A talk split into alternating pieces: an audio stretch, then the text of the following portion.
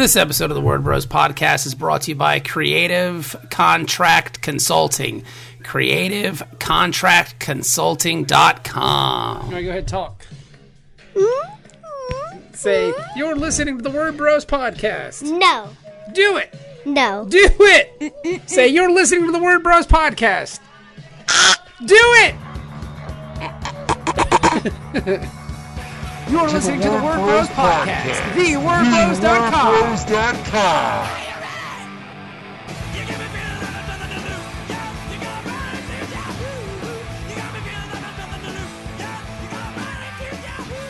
All right, Kevin, who's on the podcast this week? It's Al Snow. You ready to get snowplow? Red. What does everybody want? Everybody wants Al Snow. Al Snow's a great guy. We're going to have him on the podcast. And this episode of the Word Bros podcast is brought to you by Creative Contract Consulting. That's creativecontractconsulting.com. Uh, Gamal Hennessy is offering his services to the Word Bros audience. Uh, hit him up if you have any questions. Because, I mean, there are people on this pod who listen to this podcast that also make comics. That's And- right. And, the worst thing that you can do as a comic creator is sign a contract that is bullshit. We've Or, all or that you don't understand. Yes, we've all done it. We've all been there. Uh, Looking at a comics contract can make your head hurt. So why not talk to Gamal and his people over at Creative Contract Consulting? Let them help you make sense of your uh, of your comic book contract. Uh, that is uh, creativecontractconsulting.com. Gamal offers free consultation for his potential clients. You can contact him to set up a meeting. Go to creative contract creativecontractconsulting.com slash C3 contact and, and, uh, and have some nice conversations about uh, your contract with uh, an accredited attorney, with a solid dude, with a solid citizen, Gamal Hennessy. So, yeah, but I guess without any further ado, Here's Allison Snow.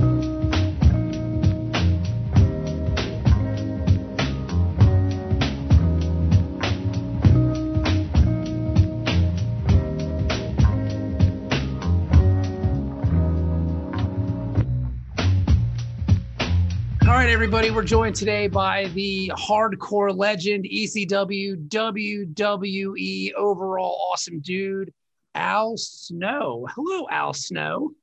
How do you do? How are you guys? We're good, so we're good. Good.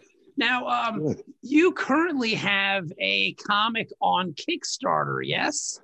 Yes, I do. I'm very excited about it. Uh, I'm have been uh, and probably always will be a huge, huge comic book fan. Just rabid, um, of a voracious reader, anyways, and uh, and to to be able to to you know actually have my own comic book and and please understand too like um, this isn't your typical wrestling comic book. It's not based on my career. It's based just on my character in wrestling, and it's its own unique adventure.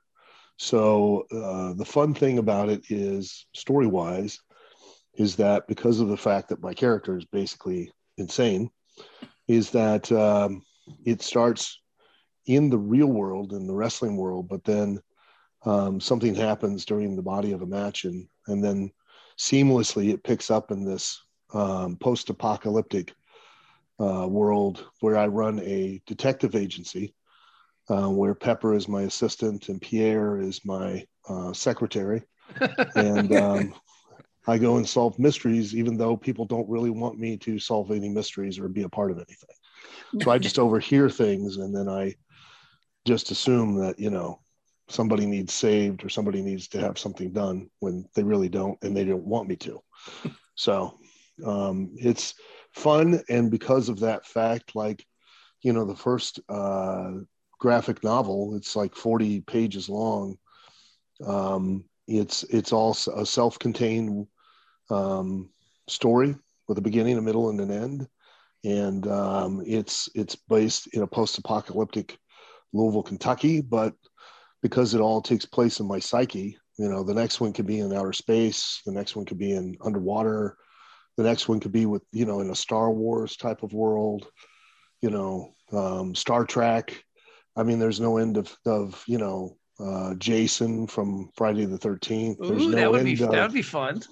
Yeah. you know there's no end of of different uh, variations that all fit within the context of the character and the story so that when if you pick up a different a different book uh, with a different uh, location it's not going to seem odd or seem weird or out of place or we're going to have to create some kind of bridge uh, story wise to make it make sense for the reader Now it So- sounds like Al Snow, you're already planning on more comics because you've got this one that's in the can. You got your Kickstarter, but you're talking some big talk there, Al, about sequels and space and Star Trek. well yeah and, and so it that's sounds just like. me uh, that's my hopeful thinking that's my mean, wishful thinking but so, what would you like to see next? You're already in an apocalyptic Louisville, Kentucky. If you had your druthers, Al Snow, if you could say, "I want to do whatever I want to do with my next book," what would you do? Like, what would you want to do specifically? Well, Do it- you have an I literally just just yeah, like like you know the idea of maybe uh, some kind of horror type book,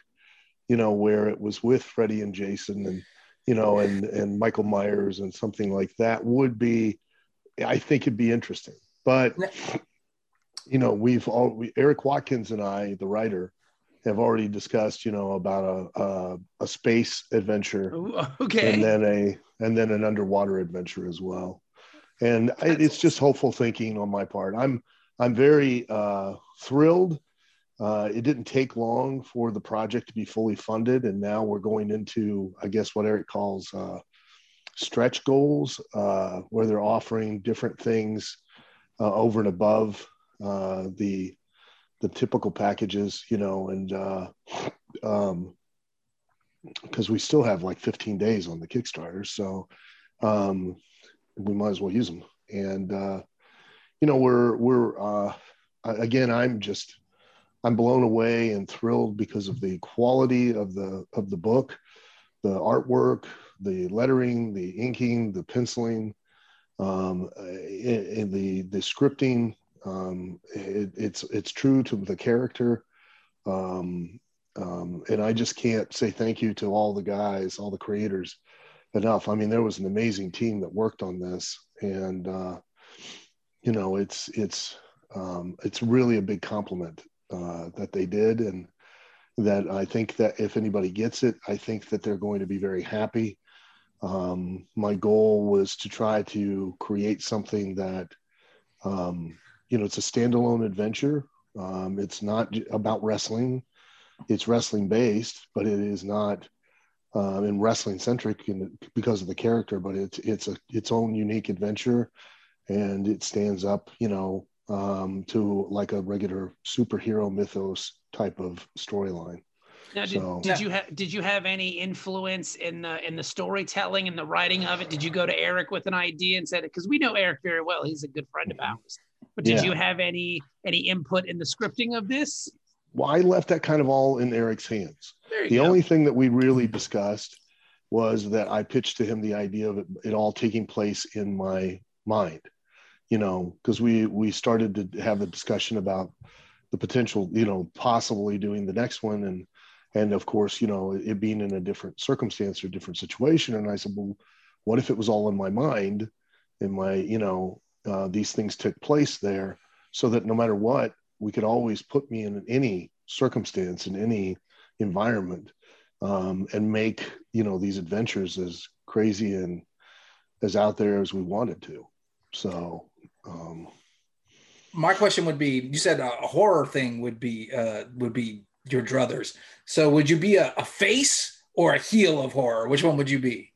well that i don't know see Mhm. uh, everybody assumes that the um, the uh, the head character that I did was always was light and funny and and you know that was pretty much how it was portrayed in the WWE. But there was I just assumed there's a darker side to it, and Mhm. you know I had I had an idea and I didn't have a conversation with Vince uh, about it um, at the time, but years ago when I was working for WWE, they you know the Brood were doing the bloodbath where they dumped gallons of you know airplane reenactment accident blood uh, literally like two five gallon buckets or something um, from the ceiling and uh, on guys and they did it on me one week And so I wanted to make it look like I snapped, like almost like Carrie.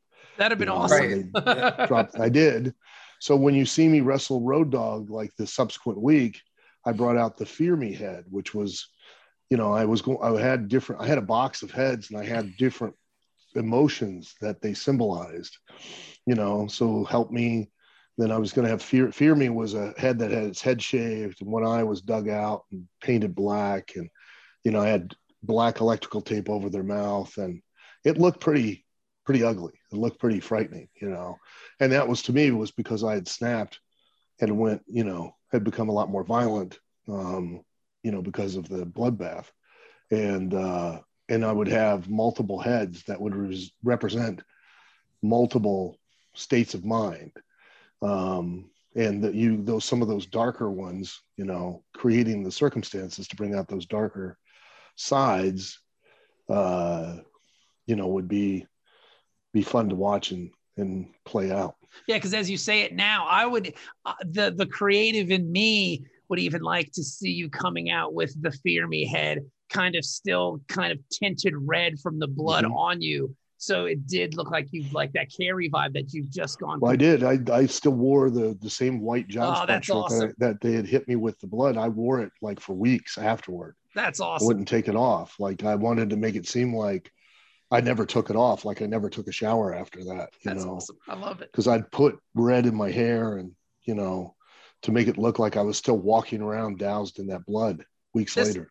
I mean, this sounds like a perfect. It's like almost a precursor to like the fiend thing that they're doing now with like the idea that you snap mentally and now you've gone insane. That would have been wonderful to watch. And and Well, Vin- I already was insane. I just it's, but now you're a like different psychosis. insane. Yeah, yeah. And a so, different psychosis. and you pitched this idea to the creative and they said nah nah nah Well, I didn't pitch it. I just walked out and carried it out. Okay. Vince said he didn't like it, and I never spoke to him about it. So if I'd have sat down and explained it to him, you know, he might have gotten it. It was all about, you know, it's all about creating as much depth in the character so that that way you as an audience never get bored with watching it, you know, because you Mhm. never know what I'm going to do or why I'm going to do it.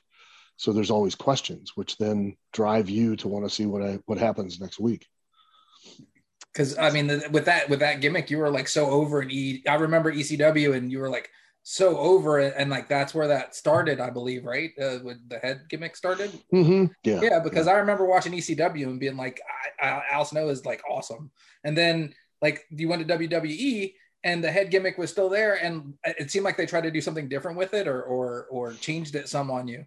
Um, Yeah. was that was that from your creative control, No. or no? Okay. that was them and i just you know and i tried to recommend i was like you know um they wanted me to go out in the ring and you know interact with other people and i was like listen the, the way this works the best way this works is put me in a normal situation and then i am the only abnormal thing in the situation the only abnormal thing is that i'm speaking to a head as if we are really having a conversation. And i'm treating it and speaking to them like they're a real person. And that's what makes makes people that it's the dark humor of it of the fact that i am i'm out in a restaurant i'm at a bar i'm you know i'm you know in in different places and what you know it's no i feel like it's no different for me in the head to be there than it is for anybody else to be there Now, Kevin and I are still wrestling fans. We still watch a lot of the product. Do you think that is some of what's missing from the product these days? Is that it seemed like back in the day, especially in the Attitude Era with the WWF at the time, everybody had a gimmick, everybody had a story that they were involved in, everybody had a little depth to character. And I feel like a lot of that is missing now. Well, it is missing. And here's why the art of professional wrestling is to do uh, two things. One is to make you believe the one singular lie about it, which is that the outcome is not predetermined, that the outcome actually has a consequence to it. The win and loss have gravity. Um, because that's that's it's the only reason you're buying a ticket. There are only two reasons you ever buy a ticket to watch anything, and that's who and why. Period.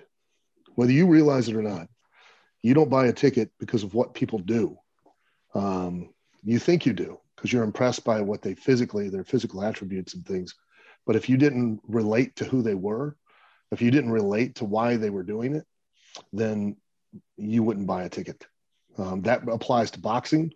That's what drove all that money for uh, Mayweather and uh, McGregor. Was you, nobody had an interest in that fight except for who was fighting and why they were fighting. Period. MMA, same thing. Wrestling, the exact same thing.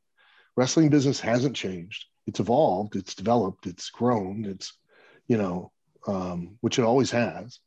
Um, but at the end of the day, in 1901, they were still selling the who and the why. That's it. And today, the wrestlers don't sell you who they are or why they're doing it. They sell you what they're doing. Mm-hmm. And you, no matter what you think, will never relate to what they do because you've never experienced it. You don't know exactly, quite honestly, how painful half that all that stuff is. You don't know how hard that ring really is. You don't even realize how hard the ropes are, and how how much how ridiculously it hurts to hit that thing, hit those ropes. You assume that it's you know the ring's a trampoline or a mattress, and nothing could be further from the truth. But so we can't convince you, we can't sell you on what we do because you can't physically relate to it. That's why football, baseball, basketball in the United States have enormous audiences. Because as a child, you have, I guarantee, you've played football even if it's just in the backyard. You've done basketball just if it's in the driveway. And you've played baseball even if it's just at a family reunion. You've picked up a bat, you've hit a ball, so you physically have a relationship to what's happening on the screen. That's why old, more old white men watch golf than anybody else. That's why in Canada, there's a bigger audience for hockey than there is anywhere else in the world because more people have played hockey. That's why soccer is bigger all over the rest of the world than it is here. So, you know, um, it's a it's a matter of relatability. And if you can relate to who I am and believe, believe in who I am, then you'll believe in anything I do as long as I do it within the context of a competitive situation. Mm-hmm. And now the guys, the talent, believe that it's all about trying to sell you, convince you, impress you with what they do, and not who they are and why they're doing it.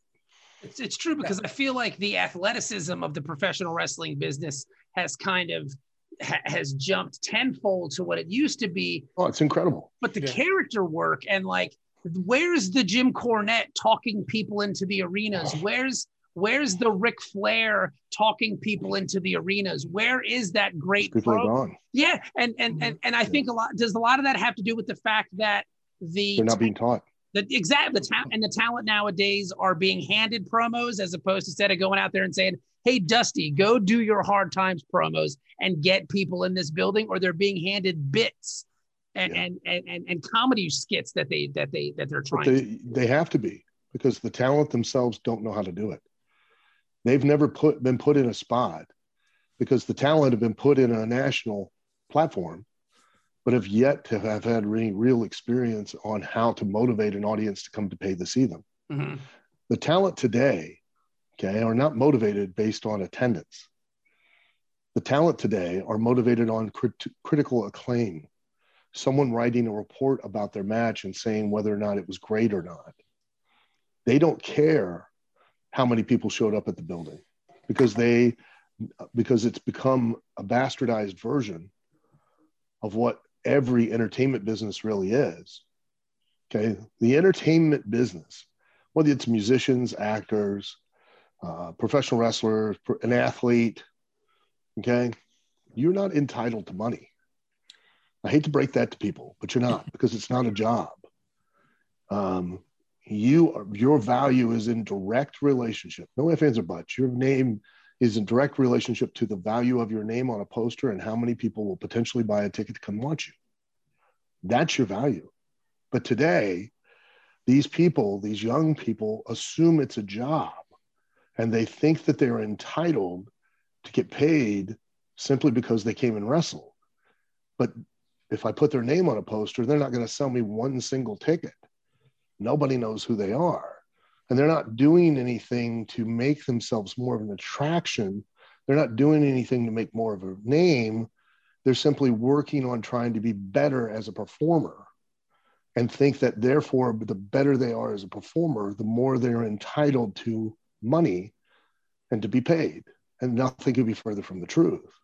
But unfortunately, that's the system that's now developed um, on, on the independents. And then you have a generation of performers that don't do it for a living. They work another job and they do it on the weekends. So for them, they're guaranteed a certain amount of money before they leave their house. They show up, their endeavor, their goal is to have the best match on the show, not to have the match that sells the most tickets, that motivates the most attendance the next time they run, to make themselves more of an attraction, a draw. It's to simply have the best match on the show. That's it. Yeah. And back in the day, like when I broke in, the number one question that was always asked every single night, 365 nights a year, was what's the house? How many people are here? Yep. How many people paid to see the show? Because that dictated how well you got paid. Um, these days, no one, you will never hear that question asked by the talent. They will never ask, What's the house? But they will come back and they'll go, Hey, did you see my match? What'd you think? So they're not performing for you anymore as the audience. Even in WWE, they don't perform for you. They perform for everyone in the back. That's what I was going to ask. Uh, is it more for the other wrestlers? Yeah. Yes, Mhm. yes, and it is. That's why when there's no audience there during this whole COVID thing, the matches themselves, the pacing, everything didn't change one iota because it didn't matter if there were 20,000 people in the building or if there was nobody in the building. They weren't wrestling for the people outside out in the building. They were wrestling for everybody in the back that was watching their match. Mm-hmm. Now, And now that's you, what they all do now. Now you have a lot of opinions on these things, but you also run your own wrestling school, correct? And you are a big part of OVW, which I'm in Cincinnati, Ohio. You guys don't Mhm. get up here as, as much as you used to, from what Not I yet, not yet, not yet. But- We're but- working on it. But um, but so are you? Is this some of the values you're trying to distill in the talent Mm-hmm. that kind of come from OVW?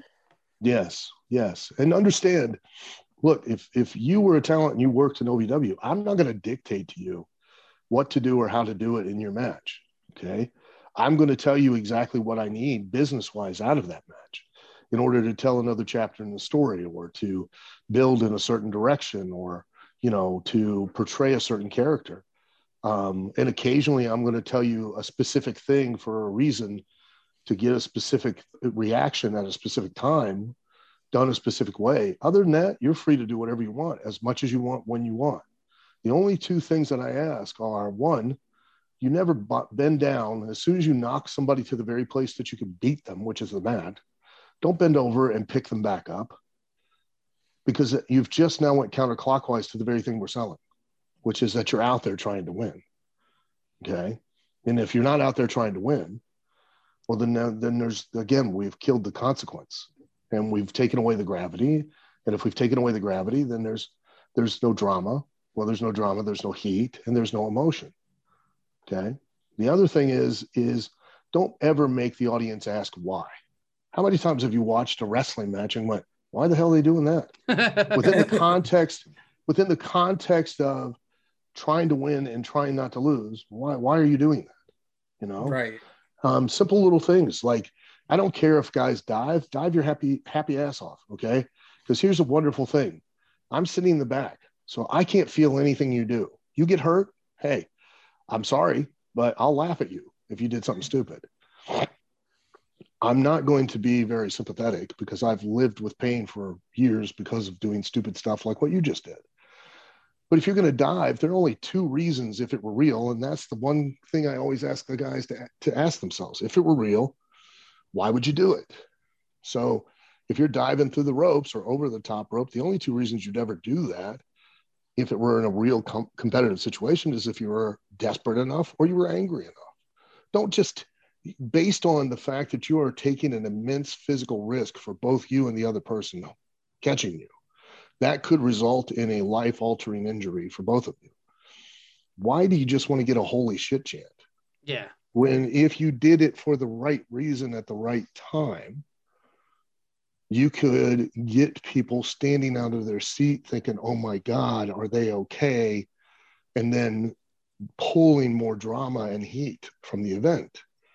You know, if you're a heel, don't choke, don't blatantly break the rules in front of the referee.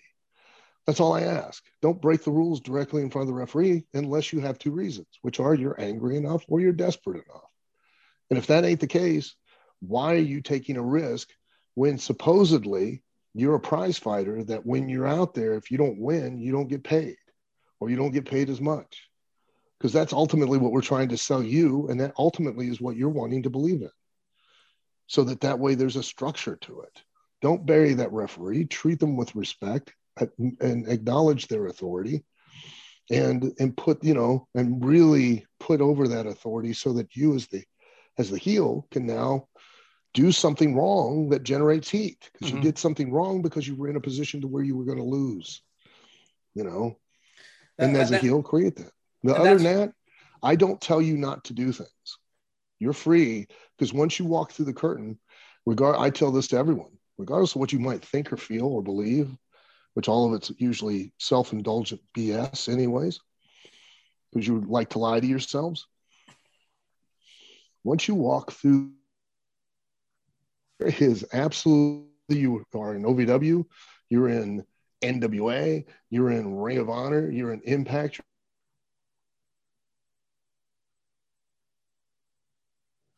Are we losing him? I don't know. I hope not. This is very interesting. It is. And all that politics and it's a glass ceiling and all that BS. Okay. And two, no one makes you a star.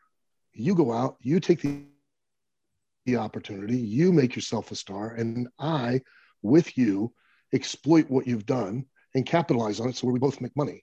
Vince McMahon doesn't make you a star. He provides you an incredible platform with the machine behind you called WWE. And if you can't take advantage of that and make yourself a star to some degree, that's your fault. Now, I mean, that's where I feel like wrestling and comics sort of parallel. It's always about, or it used to be, not the, from what you're saying now, not so much anymore, but it used to always be about the story. So, like, yes. you know, the reason why comics get you involved as a comics reader is for the story. And the reason yes. why you used to be involved in pro wrestling, the reason why I loved the NWA as a kid was the story, right? What's yeah. going to happen with Ric Flair and Dusty Rhodes next week? I got to see mm-hmm. what happens. And it's, it's very parallel, I feel like, to superhero comics and Marvel or DC and stuff like that. So, that being said, pro wrestling pro wrestling is just a live action comic book. That's all. That's what I've always thought. So you just you just yeah. said what I've always thought, and then that's the reason why I think I like comics and I like wrestling. They're they're very like similar to each other. Um, but that being said, with with with that being the the equation for pro wrestling and comics, like are there any um, of your favorite characters from either that you can tell us about like the reason why you wanted to make a comic is because you know you have been telling oh. stories for so many years so i love i love comics i mean like you know um, when I was younger, and I, I, have all these, I've done a lot of these interviews lately, but I explained that uh, I was like three or four, I think, and and my mother was a school bus driver for a local high school, and she had to bring me to work one day, and I rode on the school bus, and I found a uh, library book. It was The Twilight of the Gods, and it was uh, had a green cover on it, and a red rooster on the front, um, and it was basically it was all the Norse uh, mythology uh, leading up to Ragnarok. And so I loved that book and would read it and reread it and read it and reread it. And that, that I think was what really triggered me to want to, you know, read like comic books of, of individuals and who had super uh, human abilities and, you know, and stories that evolved out of them. And then as I got older, I kind of left comic books for a while. And, uh, um, but back in the day, I was a huge Marvel fan just really loyal to Marvel, and um, uh, and then uh, I was, you know, I've been on the road for 39 years. So back in the day, uh, this will date me. Um, we didn't have DVDs, we didn't have phones that played videos, you know. um, we didn't have nothing to do when you're on the road, so I would read, and so I've read every, you know, piece of literature that you're supposed to read, and uh, read the Torah, I've read the um, or the Quran, and I've read the Bible. I haven't read the Torah yet. And um, uh, um, you know, I've started reading fantasy books and uh, suspense books, and with Dean Koontz and uh, Stephen King. The, I get hot at Stephen King because he'd sit there and he'd spend chapter after chapter telling you about Mary, and then Mary had nothing to do in any way with the story. Nothing happened with Mary, and you're like, why did I just waste all this time with Mary? So, um, problem was I started reading more faster than they could publish it, and um, so I, uh, I went back to comic books, and then was back during the time when they actually had real graphic novels. They were had their own standalone story, Hmm. and um, they weren't compilations of existing stories. And so I, I started reading all of those. I met my really good friend. He was an artist for CrossGen at the time, uh, which was a company that went went under, but they really reshaped the whole comic book business. That now you see how you know uh, Marvel and DC used that same business plan that they did back then. And uh, Andy Smith was his name, and uh, took me to CrossGen, showed me around all this. It was pretty amazing. And um, then we, uh, you know, I've slowly started getting into the weeklies. And then I think what really turned it up for me was when they had published uh, Identity Crisis. yeah. And, okay. um, that was where that was the turning point. Like that was where I was like, you know, the the writing was on a whole different level um, of depth and complexity and real life relationship type of behavior amongst the superheroes. And uh, um, so then, like, I loved Christopher Priest's run on Black Panther Yeah, because I think he did the exact same thing that Grant Morrison did with Batman. Because now the Batman that everybody sees is the Batman that Grant Morrison did made, which was this dark, more darker, shadowy character that even the other Justice League members kind of like, you know, Flash would refer to him as spooky and, you know, he's always angry and bitter and, you know, he's got a plan on top of a plan on top of a plan on top of a plan, you know, and, um, and then I think Christopher Priest did the same thing for Black Panther because prior to Black Panther, you know, Christopher Priest run, there was no definable. He was just a guy in a kitty cat suit, yeah. you know, and he was a king of Wakanda. Where now, you know, there was depth and there was, you know, this whole this whole master chess man, that chess player that you know, and had these, and you understood his abilities and his thought process, and you know, and uh, it turned out to be this really cool character, which is why the movies did so well, you know, and the same with the Batman movies. I think the Batman movies are more uh, in line with the Grant Morrison type of take. Um, and then Geoff Johns on the JSA run, and you know, and on Blackest Night, and I could go on and on and on. I mean, you know, Straczynski when he did uh, Rising Stars, that was a one that really sold me. What really sold me on the Rising Stars was because it started out as a murder mystery, and with all these uh, people that a comet went over, and I think it was a hundred or something kids were born with these special abilities, and this one, you know, everybody got a different one, and this one, this guy was invulnerable, but that meant that he also had no sense of touch, so you know, it wasn't a demonstrative power, it wasn't cool, and it wasn't sexy, so like. You know, he just had a regular job as like working at a gas station or something, and then because of the fact that he was devoid of any sensory uh, stuff, he became overweight because the only thing that he could really get any kind of enjoyment out of life was when he ate. And then you they found him murdered because his arms were duct taped to the count to his chair, and somebody had put a plastic bag over his head because if you how do you kill somebody who's invulnerable? You just don't let him breathe. Yeah. And I was like, this is brilliant you know it was brilliant so and it, you know there was a beginning a middle and an end to that story granted the end was kind of shaky but um, Ah, see, now you sound like a comic book fan. Now, you now, now I know you're real because you're like, well, eh, the same, it was all right. the same with same with identity crisis i mean the, the end was a little shaky on that yeah. you know there were a couple things that were kind of shaky so. It's weird how it works out that way for most comics where you read like I the thing that got me back into comics because I read when I was a kid I read Civil War and I loved everything about Civil War and then the ending I was like that was okay but it's just weird how every comic book fan because I think they have the way they because want I their- think they start. I think that the editors start to um, second guess. Mhm. Like if you if in wrestling, like if you're gonna let heel let a heel get heat, let him get heat. You know what I mean? If you're gonna put heat on him, put him put heat on him. Let him beat the baby face. totally You know, Mhm. just don't hold back. but a lot of times, just like in wrestling too, you'll see where they, oh no, we need to protect him. 50 make him 50 look booking is killing comics, is what you're saying. well, toward the at the back end of stories, yeah, at the back end of stories. You can't have 50 50 booking in comics or wrestling.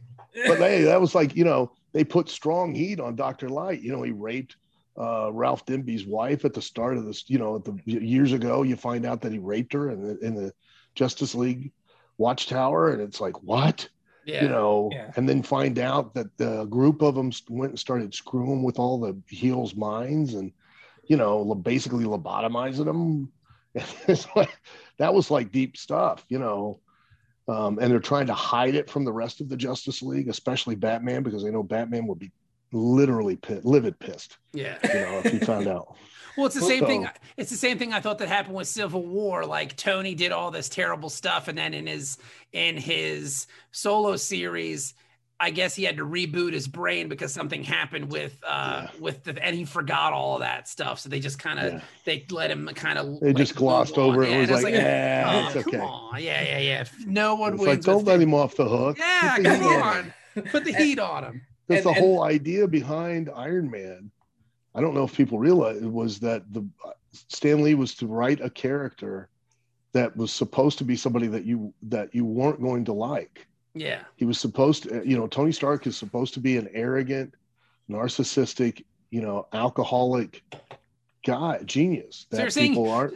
So you're saying Tony Stark is Ric Flair, and, and it just it just happened where everybody liked him, everybody rooted for just- him. Yeah, he's charismatic and charismatic. So, Yeah.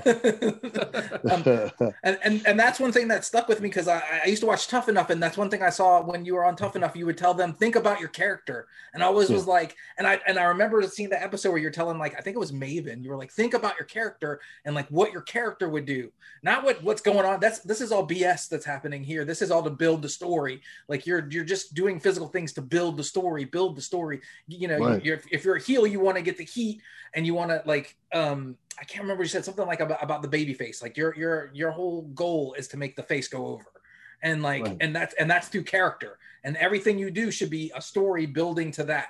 You know, how because no matter how two- you no matter Right. how you tell a story what form you tell it Mhm. Whether it's physically in front of an audience live audience or you write it in a comic book or you illustrate it or you act it out in a play or you what movie or whatever um, the formula is still the same Right. you know you have to have an antagonist and you have to have a protagonist that protagonist has to be someone that you as the audience want to live vicariously through in some manner that you identify with them and that's where we get our term in wrestling is over over means Mhm. That you want to be that person. The it's it's it's the most it's the most important thing that we can do. Because without doing it if we don't get that baby face over meaning make you somehow identify with and want to be him we can never get heat. Mhm. we can never get you you'll not care. Okay? If i always i always use this uh analogy so that to try and explain this to the to the wrestlers. If we walk outside right now right now in the parking lot and there's somebody standing there pouring gasoline all over a car and lighting that car on fire and it's not your car be honest you're probably just going to stand there and either take out your phone and video it and scream world star hip hop or you're going to call 911 and you're not going to get involved. And you, quite honestly because it's not your car you don't care okay? If we walk outside and we see somebody doing that to your car well you're probably going to run over and try to take some kind of action Right. why? We care more. If we see somebody doing that to your car with your family and your dog in it well there's no question you're going to run over and you're going to kill the guy. You're going to try to do everything you can to stop him. Why? Because you care more. Well our objective anybody's objective even if you write a comic book is to make that and that protagonist your car at least. If we can make that protagonist your car with your family and your dog in it then the the heel can do one thing. Does all they have to do is one thing to the protagonist. The antagonist only has to do one thing to the protagonist and now they've just done it to you and everyone else who's either watching or reading that story. That's the key you know? Otherwise we could take them in the ring and do you know in the middle of the ring and do a hundred different things to them and the crowd will just sit there like mm-hmm yeah well that's not good. Now, if we feel like it's our car, we're getting upset, you know? Mhm. And it's also very important the why. That's the other thing that's missing in wrestling these days is that they no longer sell the why something happened.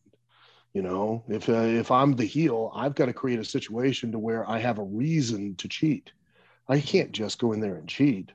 I've got to come up with something that uh, makes you have as the babyface done something better, and now I'm in a position to where I might possibly lose. Now I have a why I did what I did. Now you got upset at the why because let's face it, even in real life, you don't get upset at what people do. You get upset at why they did it. Mhm. So I could listen. I honestly could sit here and listen to you talk about wrestling for It's hours. awesome. Have you ever thought about? Because I know a lot of guys, and I listen to a lot of them. Like uh, Arn Anderson has a podcast of Jeff Jarrett. Have you ever thought about like having your own Al Snow podcast, telling your old stories about the road and so that stuff we like can that? have yet one more podcast But I on mean, top of all the It's- Oh man, I would totally listen to that. But to the it. wrestling podcasts are really interesting though, because as a fan uh-huh. growing up, I grew up in Norfolk, Virginia. I used to go to mm-hmm. the scope all the time and oh much yeah and so, like, mm-hmm. I would see Jim Cornette. I would see, you know, the Rock and Roll Express, Ric Flair, Dusty Rhodes, Magnum. Magnum TA's from my hometown. So when he got into that accident, that crushed it. It made the yeah, it hurt all of us because I'm made still I the still live in Virginia. page of the paper. People so I still mean, talk about Magnum TA. yeah, there was So- a point Oh, yeah. in my life. I Yeah. did commercial radio for a long time. Not to make this about me, but uh, I did commercial radio for a long time, and we interviewed Nikita Koloff. And at like 27 years old, Nikita Koloff walked in, and I expected him to have a Russian accent because that's how much I believed it. And when he spoke regular English, I was like, "Who's this guy?" I was so disappointed in myself. but, but like, well that's because when nikita koloff first came to the territory um, uh, he brought he had a guy go around with him when he was buying a house get in the car and he would have him like he was his interpreter mhm. and he acted like he could not speak english I, it was the best. I. I thought he was going to still be Russian at 27 years old. I was like, what are you? That's not Nikita Koloff. You're just some guy from Wisconsin. But yeah, so I mean, like, I would love to hear all the story. I can't get enough of it. I think it's fantastic. Like, I don't know if you listen to Tony Schiavone's podcast, but they're actually go, they're going back through 1986 from Jim Crockett Promotions and just Are they? wa- and just watching the weekly shows and it's brilliant. It's just so Yeah. much fun to listen to because it- as a wrestling fan, it gives you that sense of man, I need somebody to talk me into the arena. And, and I'm I'm Mhm. listening to Jim Cornette do these pro, these promos, and I'm like, I gotta see this. Like, I have to watch this. So because it's they I- weren't scripted and the No, guys really no. believed in who they were and what they were saying So do you Yeah. guys at, at OVW, is that part of your training? Do you let guys Mhm. just go and, and run promos on their own? That's Yeah. awesome. That's wonderful. Yeah. I'm a fan already. I'm a fan. You already just you just want a new fan. Because- I mean, and just if from I- And just for because I'm going to let you go soon because it's been about 40 minutes. I don't want to keep you too long because it's Sunday and it's a beautiful day. And in Cincinnati, it's beautiful. Hopefully, it's nice where you are in Louisville. oh it's gorgeous down Yeah. there in louisville So, yeah. so I don't want to keep you too long. But if we wanted to watch OVW, how would we go Yeah. about doing that?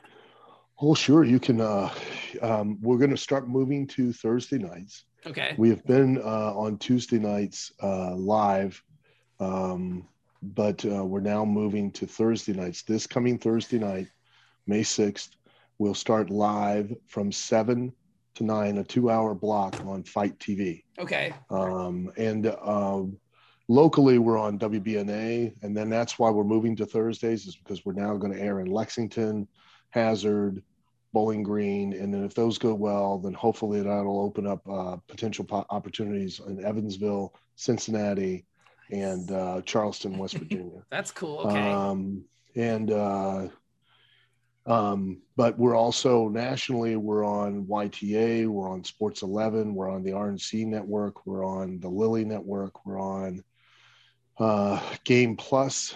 Uh, so we're in a lot of different places internationally. We're on, we have our own Roku channel. We're on Amazon Fire, Amazon Prime.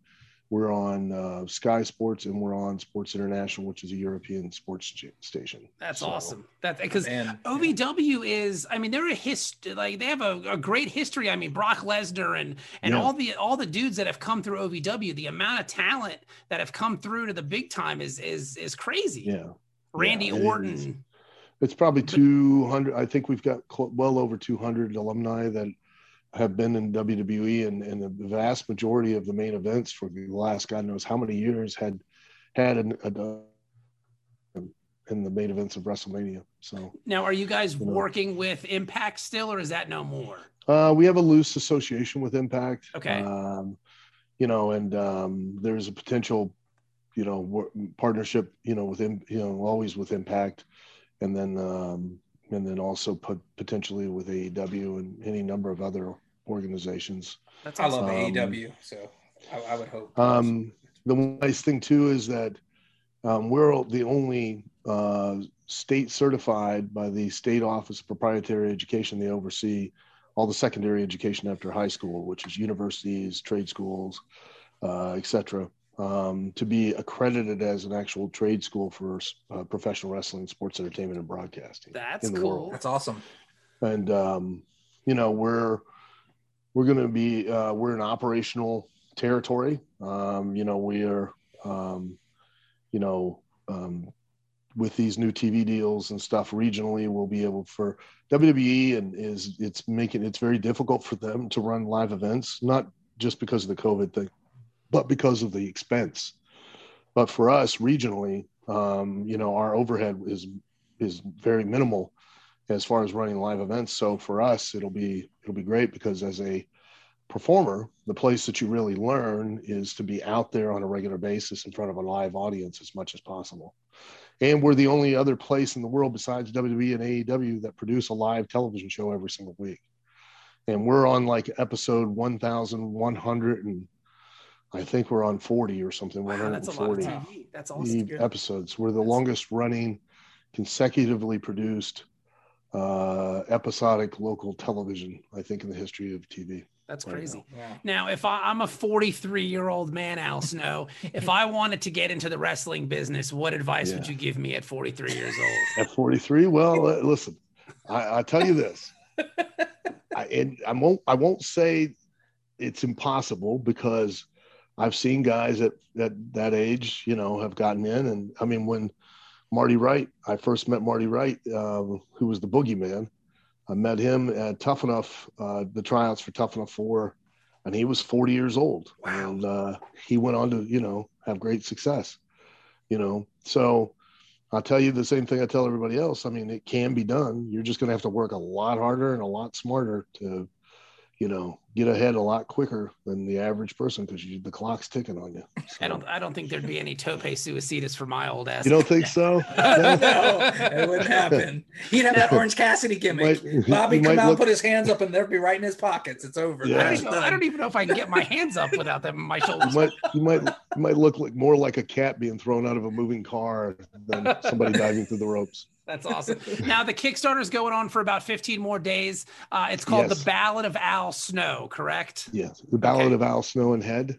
Yes. Now, are you? I Now gotta you got, mention that, or Head will get upset. of so. course, if we don't want to upset We don't want- we don't wanna now, do that. are there going to be like any stretch, like cool stretch goals? Like, hey, Yeah, you, can have, you are. can have a Zoom call with Al Snow, or you yeah, know, I don't know if that'll happen, but yeah. 'cause that would that would be a fun thing to do, man. I mean, Oh, it would be. You know, I don't know if I believe you on that one, Al.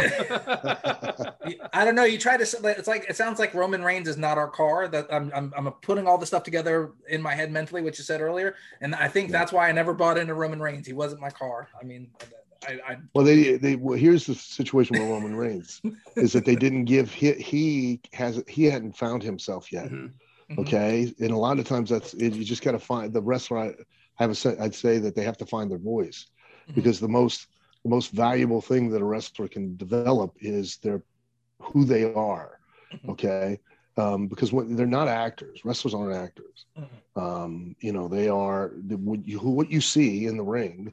Like Vince McMahon is Vince McMahon on TV. He's that's the guy, but it's just him with the volume turned really up, really high. Steve Austin is really Steve Austin. It's just with the volume turned up really high, and that's that's a very integral thing because if it's not who you really are, it won't it won't sell. It won't it, it won't be real, and it takes people sometimes time to find that person, and they never gave him that opportunity. Vince just started pushing him down your throat, and as a result, he never clicked with you. You know, he Mhm. never connected. That's why. You know, and I think he's starting to find himself now. And Oh, he's great now are now. starting- Oh, he? Okay. because he's who he who he is. Yeah. and you guys are starting to buy into it. I stopped watching. Now, WWE. He's I'm tell he's the best thing about WWE programming. It's the weirdest thing to say, but like he is fantastic with this new like head of the table gimmick. It's wonderful. Um, because it's now- who he is. Yeah. Is- Now, is there anybody that that is in the business? This will be the last question. We'll let you go. I promise. Is there Okay. anybody? Is there anybody working in the business now that just gets it? That you go, this guy works in 2021. He would work in 1991. He would work in 1981. He'd work in 1971. Or does that person not exist anymore? Uh, I'd say like uh, Tommaso Ciampa Okay. is one. okay. Mhm. You guys have to remember a work, okay, a work, because we misuse this term in wrestling a lot. A work is to is a sham. It's a con. It's to mm-hmm. make you believe a lie. Now, there's only one lie about wrestling, and that is that we're out there trying to win. The intent. We can we know who's going to win, so we're going to go out there and we're going to sell you on the idea that whatever we're doing, we're trying to use to beat the guy, and not be beaten. That's the that's the work, okay. And these days, think about it. I mean, when's the last time you were able to really buy, believe when you watched the match, like those two guys were really trying to beat each other? Mhm. You know, not just Purdue moves, but were they using those moves to try to gain an upper hand to wear somebody down to beat them? Yes. That that skill has been lost. And you know, um, I think you know Jim Cornette had referenced uh, Tommaso and uh, uh, Walter Oh, that match was so Um, good, dude. but the reason it was is because you could buy into and believe the two guys were trying to beat each other. Mhm. You know what I mean? And that's the work. That's the that's the one thing that you want to buy into and believe. That hey, and that happens in boxing, that happens in MMA, that you know, that happens all the time. I mean, the only thing that's fake in wrestling is the finish. Right. Every physically everything that we do is quite real. It's true. Okay. And uh and the characters are quite real. The only thing that's fake in boxing a lot sometimes, just the finish. You know, It's the truth. That's It's awesome. the truth. Well, Al, MMA, same thing. Al Snow, thank you so much for coming on the podcast. Thank you. Again, Thank you for your time. It's a beautiful Sunday. I'm sure there's loads of things you would rather do than talk to us. Uh, but I really appreciate it. Your Kickstarter is live now. Go to Kickstarter, Yep. search The Ballad of Al Snow at Head, and you can get this fantastic original graphic novel from the Al artwork Snow. for the uh, for the covers is amazing if you see the artwork it's absolutely incredible for the c- covers um you know and uh i know they're talking about making one of the covers a foil cover a metal cover Nice. and, nice. you know and I'll, i'm autographing everything and uh as well so All right. it's it really is it really is a good comic book and and the artwork is amazing the lettering the everything is really top notch i just was blown away by how well it was well, if anybody deserves a great book, it's you, Al Snow, because you're a great guy. Well, thank you And thank you so Appreciate much for coming on the Word Bros podcast, Al. Thank you. thank you guys you have a good day okay Yes, sir. You You too. too. bye Bye-bye. Later. That was He was awesome. Yeah, here, let me.